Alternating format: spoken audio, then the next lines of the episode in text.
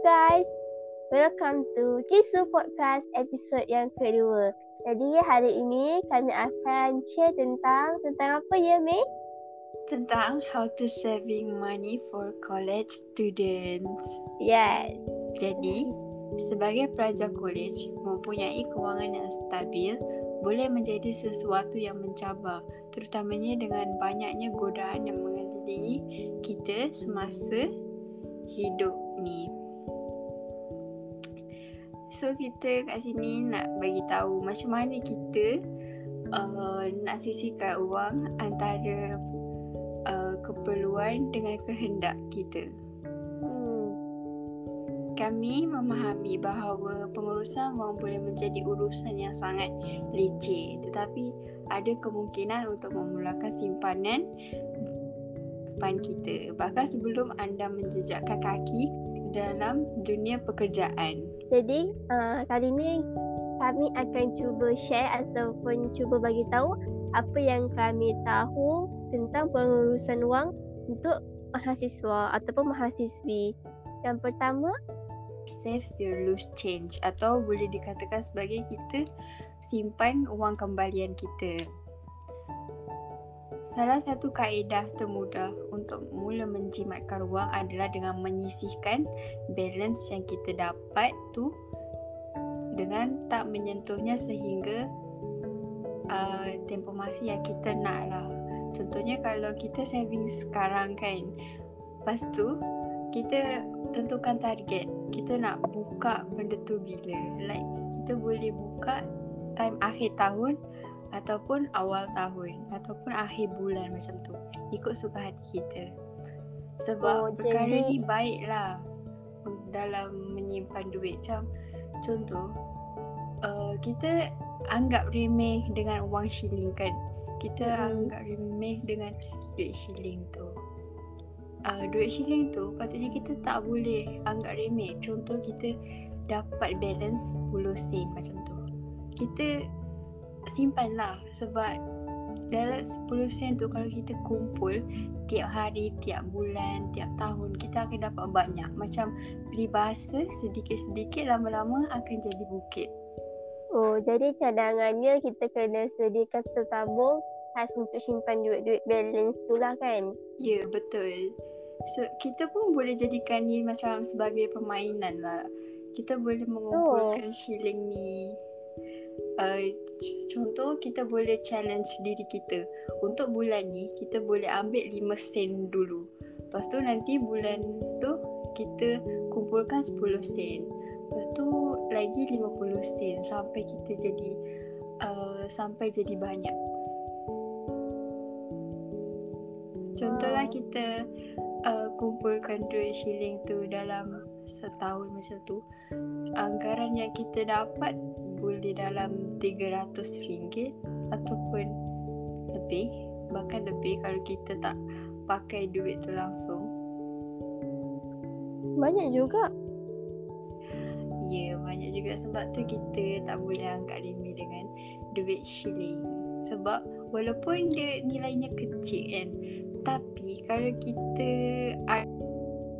perasaan nak menabung macam tu kita boleh jadikan 10 sen tu jadi nilai yang banyak jadi angka yang bernilai lah Betul betul betul. Oh jadi kita macam nak katanya kita secara macam secara tak sedar kita dah menabung sebab tu kan macam duit balance je kan. Bukan kita paksakan diri kita untuk menabung macam tu. yes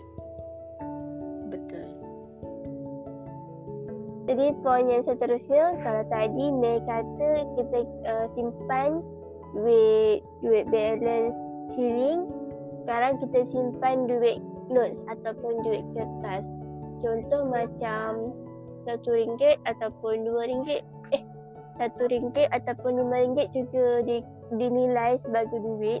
Jadi kita janganlah macam spend too much money on them so adalah kita simpan sikit-sikit sisihkan sikit macam RM1 ataupun RM5 kalau kita ada lebih mm betul betul.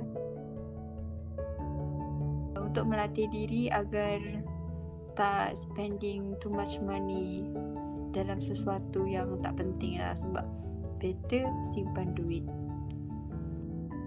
Yang ketiga, kita perlu menghadkan kos pemakanan kita dengan uh, tidak membeli makanan yang terlalu mahal dan sesuai dengan uh, kos kita sebagai pelajar ni. Contohnya, contohnya kita tak perlulah uh, makan mengikut kehendak kita macam uh, tiap hari McD, tiap hari Starbucks, tiap hari Tea Life tak perlu.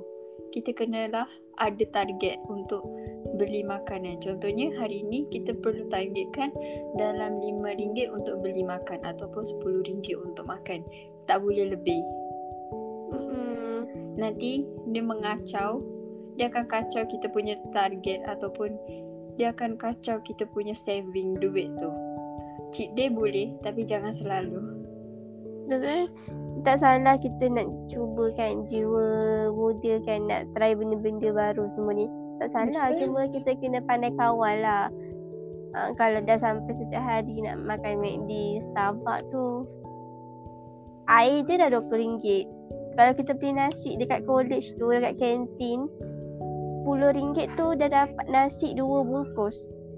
Hmm, boleh dapat syak, kena... dua shawarma. Ya betul. Jadi kita kena fikir-fikirkanlah dan selamat beramal. Betul. Dan seterusnya insyaAllah yang terakhir lah. Kita, uh, kita setiap pelajar ataupun setiap student akan ada satu kad student ID ataupun matrix card lah orang panggil.